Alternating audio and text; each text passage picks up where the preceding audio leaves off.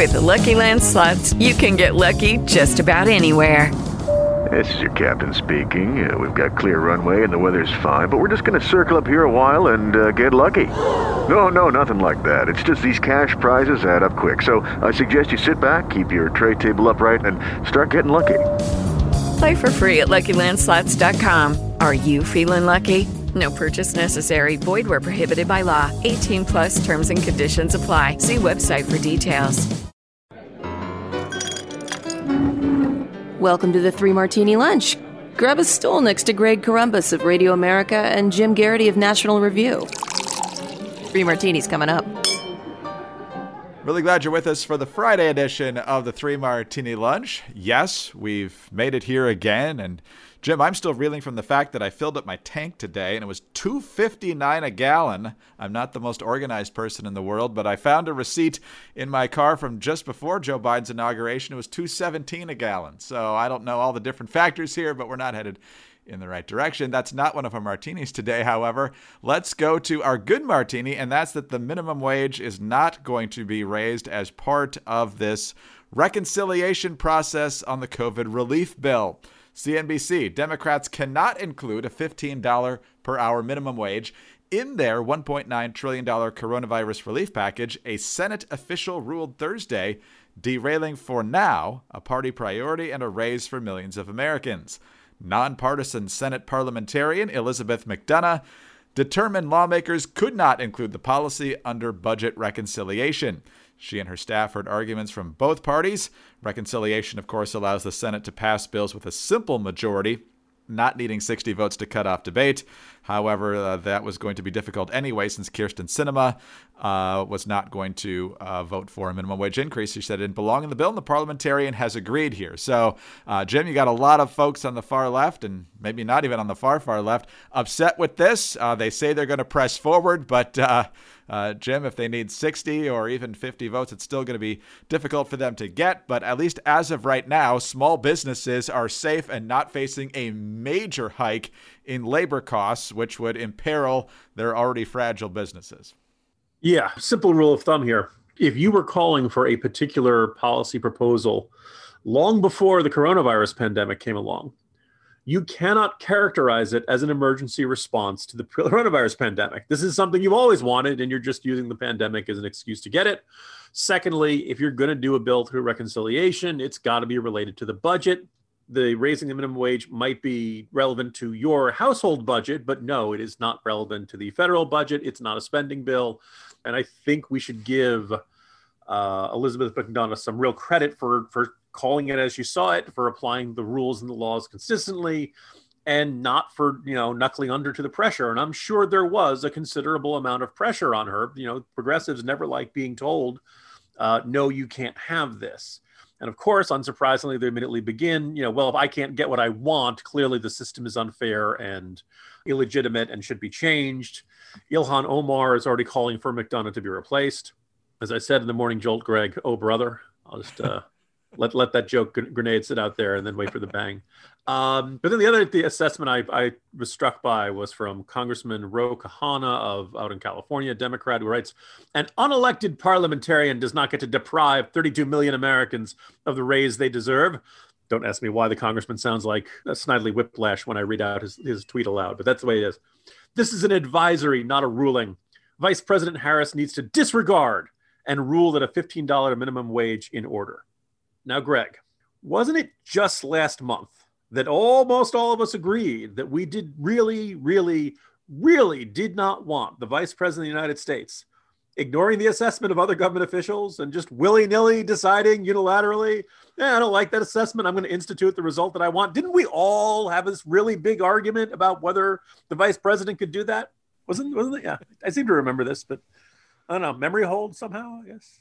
Yeah, when the hats change, so do the opinions, I guess, on a lot of these different things. Well, you know, Ro Khanna is mad because he doesn't want those businesses to exist if they don't pay at least $15 an hour. And with the parliamentarian ruling this way, he's going to have to live in a world where those businesses still get to decide how much they think their employees provide value and, and pay them accordingly. So sorry, Ro. Not sorry. I wonder if he's got unpaid internships.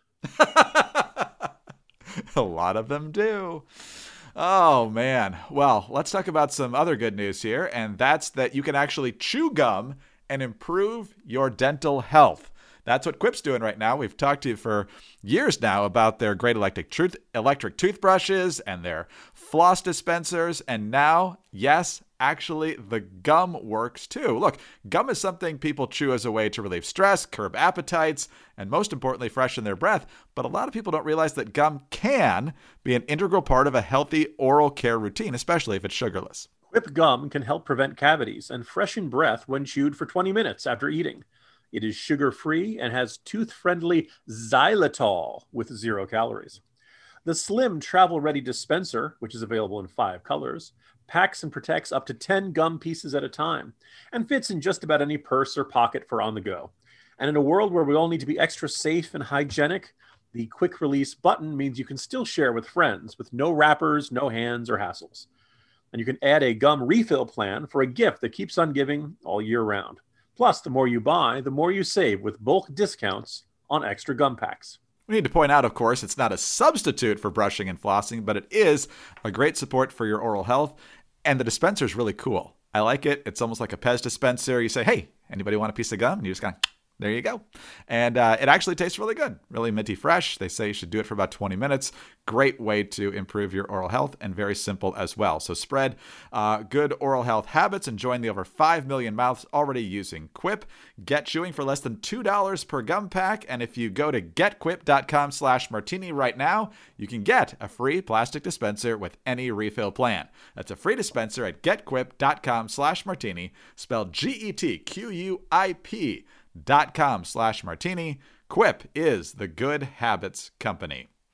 All right, Jim, let's talk about where we stand in the inoculation process here. And once again, you're pulling your hair out because uh, some things are going well. You've got a customer base that wants the product, you've got a producer who is producing the product at a pretty good clip but the ability to get the two together seems to be running into a number of problems. Uh, you have uh, written in the last couple of days about the number of doses that remain unused. We're talking about 22.2 million doses as of yesterday. Uh, you also have pointed out that uh, CVS pharmacies, actually, this is the Washington Post, CVS pharmacies initially received a quarter million doses through the program starting February 12th, but the allotment did not transpire the following week. And Rite Aid has also seen inconsistent supplies, saying the Moderna shipments didn't arrive last week, forcing it to reschedule immunization appointments for 35,000 patients. And that's not even talking about the websites that aren't working that great in some cases. So, where are we here? Not okay, not better than we were at the very start of this process. We should give credit to it. The rolling daily average is currently 1.3 million, so we're uh, well on the way to the 100 million doses in 100 days that Biden has promised. We're actually, you know, I think they had an event at the White House yesterday celebrating 50 million doses. So hitting that 150 million doses in 100 days seems much more plausible. But there's been a slowdown over the last two weeks. And you might say, oh, okay, it's, it's winter weather. Uh, that really terrible storm that hit all the way down to Texas, the whole big middle chunk of the country looked like, a, like an inverted popsicle.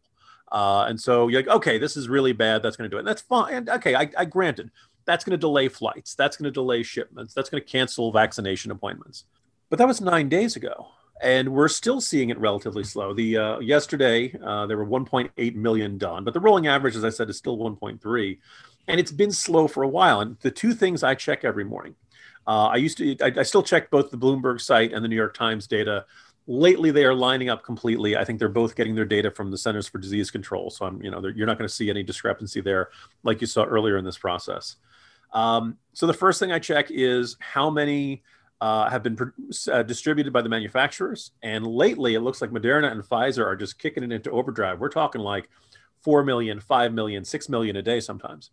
But you're not seeing that many get into people's arms. And that is why over the past week, uh, Monday, things were looking pretty good. We had, you know, 83.9% of all the uh, doses that have been distributed to the states had been used. Um, only 12 million doses were, were left. And now, here it is Friday morning. Uh, the uh, number of administ- percentage of administered doses is down to 74%. That's pretty sick. That's about 10 percentage points down in about a week. And we're up to 23.3 million doses. And when people's first reaction might be, oh, okay, well, you know, bad bad weather that's going to delay stuff. It's going to have a, a kind of a domino effect throughout the whole vaccination process. I guess, but notice that like Pfizer and Moderna are still having success in getting the doses to the states. So it seems odd to me that weather would be affecting one part of this process, but not the other part of this process. And we want this backlog to be as small as possible. We don't want it to be growing day by day, which is what it's been doing for the last couple of days. And again, I don't think weather is canceling nearly as many, you know, appointments. Maybe in some, you know, New England's got bad weather or up in the upper Midwest or something, but most of the country is back to normal late February weather. And so what's what's the holdup here? What's going on? Um, small amount of embarrassment for the Biden administration yesterday. Kamala Harris does a photo op at a Washington D.C. pharmacy um, and look, I, you know, for all my beefs with the vice president, this is the sort of thing the administration should do, telling people it's safe. But while she's saying people go use this new federal uh, program that's being run through pharmacies, the District of Columbia has a website you're supposed to use to register for these appointments. And lo and behold, the registration website crashed the day before the, uh, the Harris thing. It was still not working and it was still sending erroneous messages telling people they were not eligible when they were and then, of course, once they finally got all that worked out, many users found all the appointments had been booked.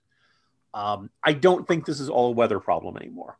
I, I it, it, it, does not make sense that nine days after the storm, you'd still be seeing the incoming number of doses significantly higher than the outgoing, meaning getting into people's arms number of doses. And the more I read about this, not just in national coverage, but I like reading about local newspapers and how things are going kind of at the ground level um, it really seems like a lot of these, you know, it's not entirely a website problem, although I think as a, you know, there are plenty of examples you can find of that. It's not entirely a phone lines are jammed problem, but certainly there are plenty of anecdotes of people who calling, trying to have trouble getting a reservation, uh, uh, an appointment, and who can't get anybody to answer their phone. Um, here in Fairfax County, I got to give them credit. They have improved their rate of doing so. Um, but in many cases, it is you have applied for an appointment. We'll let you know when you're eligible to try to schedule one and then it's the luck of the draw. You know, can you find an appointment on that day? They're slowly but steadily, a couple thousand a day, working their way through this backlog. But I think they've got, you know, some. It's it's high five figure uh, backlog to work through there. It is not, uh, and I guess what I just find baffling about this is it's so far I, as far as I can tell, the problem is with the states, and certain states are have, have used more than 100% of their allocated doses, meaning they've figured out how to get six doses out of a vial that's supposed to deliver five. North Dakota was doing really good. The Dakotas were doing a really good job. West Virginia's done a very good job. And then there were ones that are just way below. And uh, look, I understand some of these are in transit, or some of these other places are, you know, but like Pennsylvania received 3.6 million doses, and they've got 1.1 million just either in transit or sitting on shelves right now. Uh, Harris's home state of California received 10.9 million, hasn't used almost 3 million doses. Texas received 7.3 million, 2.27 million have not been used yet. Guys, what's the holdup here? Right? Like this is supposed to be the easy. Manufacturing it was supposed to be the really challenging part because you could only grow uh, the various proteins and the stuff in the giant vats that they have to and separate out the DNA that they have to use. This is you know that's a complicated, time-consuming process. Shipping needles across the country, put you know keeping them in the right amount of freezing. And oh, by the way, we just found out that they don't need to be held at super cold if you get if you use them fast enough. Um, this is supposed to be the relatively easy part. And we keep hearing these announcements of we're going to start using CVS, we're going to start using Walgreens. Apparently, let's talk about using Walmart. Great where are the vaccines? Why is there this holdup? The, right now, the states appear to be sort of this black box where a lot of vaccine doses go in. And I'm probably exaggerating if I characterize it as a trickle, but a much smaller amount come out. And so the question is, where's the, the blockage in the pipeline? Where is the holdup in this? And my suspicion is it's states that are getting way too technical and complicated, either in the registration process using all these websites, or I suspect the well, you have to be between these two ages and you have to have these type of health uh, problems, but not necessarily those kinds of health problems, and you know, just an externally complicated process of who qualifies and who doesn't. We should be having vaccinations occurring in as many places as possible, using as many personnel as possible. And I'm starting to wonder here because the Biden administration had said a couple of weeks ago that they were willing to set up these giant facilities they were going to have National Guard. They're going to have federal funding. They're going to have, and then the later states were like, that sounds great. When can you send the doses? And the answer from the Biden administration was, well, we can't send you doses. but we'll send you people to administrate them. And the attitude of the states, or at least at least Oklahoma and a couple other ones, are like, look, that's not really our problem. The problem is not that we don't have enough tents or enough people to administrate them. Our problem is we don't have enough doses. Now I'm not so sure that's an accurate assessment, or at least for some of these states. There are 50 states and they're going to have different situations, but some of these backlogs in these states cannot be explained by delays in reporting information or something like that. It's just too high. You really shouldn't be below 75% use. And yet 19 states and the District of Columbia have used less than three quarters of their supply so far. And remember, we started this back in mid December. It's utterly inexplicable. It has become my growing obsession. You're probably going to hear a lot more about this in the corner and in the morning jolt in the weeks to come because give the Biden administration credit. Yes, it's great that we hit 50 million doses yesterday. Uh, it's great that the rate, pace has increased since then. A whole bunch of people I know have at least gotten their first shot. Great. But we're in a race against these variants, and I don't write on you know if, if, we should be putting these into people's arms as fast as Pfizer and Moderna can make them. And oh, by the way, any day now we're supposed to get the Johnson and Johnson one. There is a problem in the process of getting them into people's arms, and until we start addressing that seriously, uh, all the you know photo ops at drugstores in the country aren't going to make a difference. Jim, we have a really crazy martini coming up, but I have to ask you what I think is a quick follow up, but I don't know how fired up you are about this. The thing we keep hearing from this administration, you know, Biden had the town hall where he said there wasn't a vaccine before he came into office. Uh, that's clearly not true. But what they've said over and over and over again, so you know it's not a stumble, is that they had to start from scratch with the plan. Uh, I'm sure it's been refined over the past month plus now that they've been in office, uh, and as more doses have become available. But uh, what, do, what do you make of the reworking of facts on that particular front? Is it just a matter of making any benchmark they hit look like it's all because of them? Is it to just diminish what the previous administration did? What's what's the reason for that? Because it's obviously not true. Yeah. So if you believe that there was no plan, please talk to Dr. Anthony Fauci and General Gus Perna for a second opinion. Um, they will dispel that notion. Now, if they wanted to say the plan wasn't detailed enough, the plan wasn't elaborate enough, fine. Okay, we can argue about the quality of the plan, but they, have gone that extra mile of saying, oh, that there was no plan. Now, the next question is I, I, if you want to argue that the Trump administration, when they set this up with Operation Warp Speed, made a mistake by trusting 50 different states and all the different states to entrust it to their counties, and some counties are entrusting it to their uh, localities. If they, if you wanted to say that you know this, this is the downside of federalism, is that you're at the mercy of each individual location and the quality of their administrators, and you know some counties and states are going to be very well run, some counties and states are going to be very poorly run. I, you can make that argument. Um, I would note, by the way, if you look at the states that are worst performing, you can find Kansas, which has a Democratic governor. You can find Maryland, which has a Republican governor. And yes, most people would be like, huh, that's the opposite of what I would have expected. Uh, Alabama's near the bottom, but also Washington, D.C. is near the bottom. It's very, you know, there's not an easy, easy way to say, oh, the red state governors are screwing it up, or oh, the blue state governors are screwing it up. I, I do think that, that some states were just inexplicably, unacceptably unprepared. I'm seeing a lot of healthcare.gov. Like the, this, the scenario we just described with Kamala Harris reminds me of healthcare.gov when Obama was doing the Rose Garden ceremony and telling everybody to sign up on it, and the website was crashing and nobody could get could buy insurance through it. Like they had months and months to know you were going to need a system to get people this. And I, I described the anecdotes of my uh, parents down in South Carolina who had a 97 year old neighbor who didn't have a smartphone and didn't have a computer, and didn't have, you know, wasn't on the internet. I, I do kind of wonder, again, the same problem we had with healthcare.gov. When these people build a website, and again, these are local, these are county websites, these are state websites, these are local websites. Sometimes it's private hospitals and CVS and Walgreens and stuff like that. But by and large, when you design this system, do you have your grandmother in mind? Or are you picturing someone who is very astute and who's very good at troubleshooting when a website isn't working quite the way it is and drop down menus and all the different things that can go uh, go haywire with this. It appears, you know, and if, if I had to point to one thing that is not working well, obviously the Biden administration doesn't have complete control over this. But I don't remember Joe Biden saying on the campaign trail, I "Look, when this once I'm in there, I'm going to be at the mercy of the states and localities and how well they can do this sort of thing. I remember him saying, I'm not going to shut down the country. I'm not going to shut down the economy. I'm going to shut down the virus. And lo and behold, Greg, it's a little more complicated than it seemed on the campaign trail. Wow. Well, uh, if you are trying to get a vaccine, hopefully you can get one soon. Uh, in the meantime, stay comfortable, and that's where my pillow can help you out.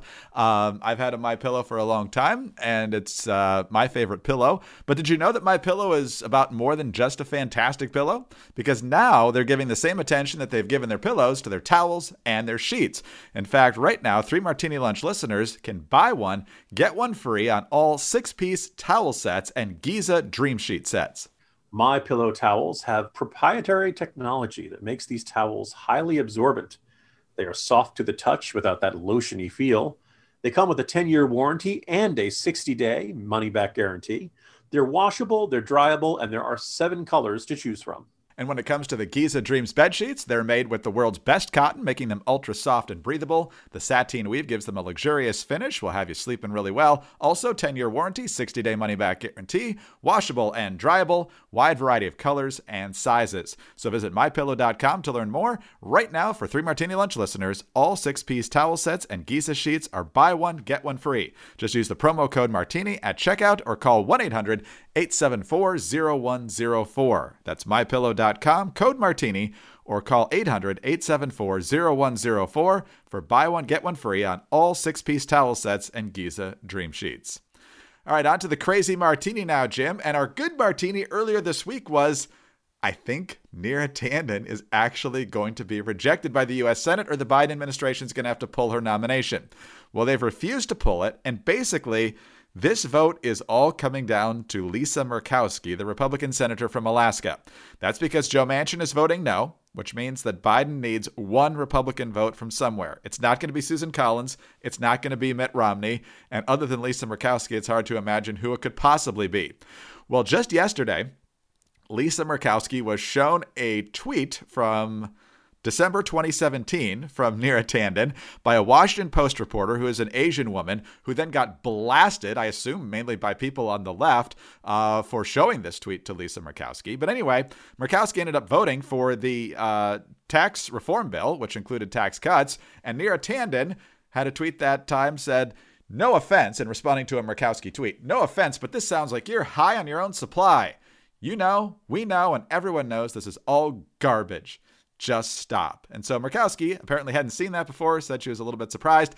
But now we're hearing, Jim, that on Monday, Murkowski will meet with Tanden. You have to figure with these one on one meetings, unless Tanden really has no social skills at all, that uh, whatever passes as a Neera Tanden charm offensive will probably gain her some points, which means that uh, I, I see it being at least a higher possibility that Murkowski is going to save this nomination. Uh, it could mean her Senate career is toast after that if she does. But Jim, there's no need to snatch defeat on this nomination out of the jaws of victory. So the fact that she wants this one-on-one meeting is a little bit troubling. Yeah, Greg, the only real obstacle to Neera Tanden launching a charm offensive and winning over Lisa Murkowski and letting their bygones be bygones and apologizing for the nasty words, the only thing that can stop that is um, the fact that she's Neera Tanden. and she's not good at getting along with others. Um, so here's it. I'd, I'd be surprised if Murkowski really went along because it went along with this because the, with the great irony about the Murkowski tweet. And by the way, don't don't write nasty messages to reporters, or at least not that reporter. She, she's she's just doing her job. There are a lot of times the media gets a lot of deserved grief. This is not one of them. Under a Washington Post reporter is under no obligation to hide embarrassing information to Neera Tanden and make sure. Oh, oh, senator, don't look at the you know like if, if you tweet about a senator. Uh, something snotty and nasty. Well, then lo and behold, this may become an issue in your confirmation hearing. Go figure. You know, um, I think what I'm, what, what would be really kind of fa- fascinating and frustrating for Murkowski to stick her neck out to save some a nomination that looks like it's toast. Already in the Biden administration, they're talking about replacements for her. And to me, like here's a, it's not like Neera Tanden if she doesn't get confirmed to be off, director of the Office of Management and Budget it's not like she dies. It's not like she, you know, gets cast off into the phantom zone. It's not like she's, you know, what what it means is that if the Biden administration, if they want to find a job for her for Neera Tanden, if they want to say thank you to her because of the Center for American Progress, either, you know, was an important organization or to stay uh, on good terms with the Hillary camp, or for whatever reason has Joe Biden believing that Neera Tanden deserves a job and needs a job in her administration well, you better find something that either doesn't require Senate confirmation, some sort of White House post, Or, you know what? At any point, Joe Biden can call up the Democratic National Committee and say, hey, you know what? Why don't you put Neera Tanden, give her some important job there? He can do that. And there's nothing Republican senators can do about that. Right? The world of politics has a lot of jobs and has a lot of jobs for a partisan hack like Neera Tanden that she'd be perfectly well situated in and that would not require Senate confirmation. And here's the thing out of all the, the Biden cabinet nominees, the process is going slowly. And we'll wait and see on Xavier Becerra. There, there might be a few others that might be in trouble, but Manchin got on board with Haaland. Um, by and large, Biden's getting the cabinet he wants. This is, the, you know, and a lot of people, when she was named Neera Tanden, was the sacrificial lamb. And a lot of people kind of said, yeah, you know, look, OMB is a dry, boring, numbers based position that you don't want a partisan hack in. You, you want somebody, Rob Portman would be the ideal one. I mentioned this with Hugh Hewitt, and Hugh said, uh, oh, look, if Mick Mulvaney can do that, any partisan can end up in that job. Okay. But again, what precedent do we want to set? Do we want to say that it's okay to start putting partisan hacks in this job? Or do we want to say, all right, we want the number crunchers to not be partisan axe wielders? Hatchet men was the term I was looking for there. And I can only picture the, the, the axe or hatchet in my mind. Um, give Neera Tanden some other job. Keep her in partisan politics. Don't put give her a lever of the policy. Don't put her in charge of making sure the budget numbers add up this you know this is it and so if murkowski to jump in and save someone who insulted her um, you will see an enormous amount of discussion about how republicans refuse to fight and all that kind of stuff i think i don't even really think this requires republicans to fight because ironically bernie sanders is still very vague on whether he's willing to support her and there were you know manchin has already said no no i'm not supporting her this isn't really being mean. This isn't really hardball. This is just consequences of actions. If you want to work in a job that's going to require the Senate to confirm you someday, then you probably just ought to try to be kind of nice to senators in general, even when you don't agree with them. Disagree respectfully. House members, screw them. You can be as mean as you want unless they end up getting elected to the Senate. You could be, you know, governors, state legislators, go ahead and rip into anybody you want. But senators, they might control your fate one day. So this is just a natural consequence of being a of, venting your spleen on Twitter. And after the last five years, maybe it's a good thing if everybody says, "Oh wait, maybe I shouldn't tweet that nasty insult."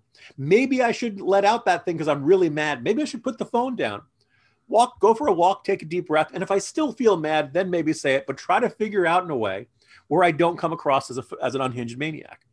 Yeah, I, this is all natural consequences of actions before. This is not the GOP playing hardball. This is not the GOP being unreasonable. Kind of like I said with Xavier Becerra yesterday, send me a better liar. Like yes. with Neera find me some good progressive number cruncher who doesn't insult senators on Twitter. It's really not too much to ask of the Biden administration. So many thoughts uh, rattling around in my head. I'm not sure how many uh, folks in the West Wing of the Biden administration listen to the Three Martini Lunch, but I can just picture a bunch of them giving you the kill sign when you say, "Give her a nice job in the White House." You know, it's something that doesn't require confirmation. Like, are you kidding me? Have you seen the HR file on her from Center I don't want her anywhere near me. Are you kidding me? Give her She's some- shoving people, naming sexual harassment claims. That's right. And yesterday, the Senate confirmed former Michigan Governor Jennifer Granholm, who was an abject disaster as Michigan governor, uh, crushed the economy there in the early 2000s. 64 35, 14 Republicans. So, this whole idea that, oh, Republicans don't want women in these positions. No, Neera Tanden is just a terrible individual who's not right for this job. And so, I'm wondering now, though, Jim, because you mentioned Bernie still hasn't quite said if he's going to be like uh, Joe Manchin was on the Kavanaugh vote, where as soon as Susan Collins said that she was going to support, and Manchin's like, yeah, yeah, me too. Where if Murkowski now says, no, I just don't think I can do it. And Bernie will be like, nope, me neither. And then uh, they'll have to pull it or, or she'll lose the vote. So, you know, Greg, it's really fascinating. The Granholm nomination barely caused a ripple. Barely, you know, and and the interesting thing is, is that you know, I, I don't think she's got a particularly you know extensive background in energy or anything like that. Um, I think the most surprise, the probably the toughest uh, criticism that, that I'm surprised we haven't heard even mentioned in the discussion of her nomination was that when you look back at her uh, 2012 uh, con- convention speech, that was the speech, Greg, that made me believe that it was t- long overdue for drug testing of all political convention speakers. um, because if she wasn't on cocaine, man, she was on some sort of triple espresso Greg, that convention speech was so over the top and off the rails that even Kimberly Guilfoyle was like, "Whoa, whoa, dial it back a bit. You don't want to turn it all the way up to 11. Just, just yeah, half of that would be fine." that's the advantage, I guess, of throwing a lot of far lefties out as your cabinet nominees. Uh, only so many of them can draw fire, and it's basically Becerra and Tanden at this point. And by this point, the Senate Republican, oh, Grant, fine, whatever, go ahead. Man, well, I think we could need a weekend. So, Jim, enjoy yours, and I'll see you again on Monday when it will be March. Ah, two months into 2021. See you Monday, Greg and our second March of the pandemic. Jim Geraghty, National Review. I'm Greg Corombos, Radio America. Thanks for being with us today. Please subscribe to the Three Martini Lunch podcast. We are extremely grateful, seriously, very grateful for those five star ratings and your kind reviews. Please get us on those home devices. All you have to say is play Three Martini Lunch podcast. Follow us on Twitter. He's at Jim Geraghty. I'm at Dateline underscore DC. Again, have a great weekend, and please join us Monday for the next Three Martini Lunch. Hi, it's Dana Loesch, host of The Dana Show. Every day, I'm here to keep you up to speed on the most important stories and info that you need to know in your very busy life. And if you're always on the go and you want to stay connected, just download our daily podcast and take it with you. It's a great way to get up to speed on what you need to know and what legacy media may not be telling you. Visit danaradio.com and click on the podcast link or subscribe at iTunes, Spotify, or wherever you get your favorite podcasts. All right, one more bit of good news, Andy, and that is the fantastic deals you can find at 4patriots.com slash martini, including their signature offer right now, a free solar panel with the purchase of the Patriot Power Generator 2000X, and of course, free shipping on all orders over $97. You want to be prepared. You don't want to get caught unprepared when your power goes out. It's going to happen eventually. Just a question of whether you're in the dark for a few minutes, a few hours, or maybe even a few days or more. The Patriot Power Generator 2000X, worth its weight in gold. It's now got double the capacity and it'll keep your big appliances running, including your fridge, which is full of food that just keeps getting more and more expensive. It's got 12 outlets, including 4 AC, plus two USB C outlets that can charge your phone 20 times faster than normal. So visit 4patriots.com slash martini to get your Patriot Power Generator 2000X with the free solar panel included. Plus, get free shipping on orders over $97. Save more and get peace of mind now by going to the number 4patriots.com slash martini. That's 4patriots.com slash martini. With the Lucky Land slots, you can get lucky just about anywhere. This is your captain speaking. Uh, we've got clear runway and the weather's fine, but we're just going to circle up here a while and uh, get lucky. No, no, nothing like that. It's just these cash prizes add up quick. So I suggest you sit back, keep your tray table upright, and start getting lucky. Play for free at LuckyLandSlots.com. Are you feeling lucky? No purchase necessary. Void where prohibited by law. 18 plus terms and conditions apply. See website for details. Lucky Land Casino asking people what's the weirdest place you've gotten lucky? Lucky? In line at the deli, I guess? Aha, in my dentist's office. More than once, actually. Do I have to say? Yes, you do. In the car before my kids' PTA meeting. Really? Yes. Excuse me, what's the weirdest place you've gotten lucky? I never win and tell. Well, there you have it. You can get lucky anywhere playing at LuckyLandSlots.com. Play for free right now. Are you feeling lucky? No purchase necessary. Void where prohibited by law. 18 plus. Terms and conditions apply. See website for details.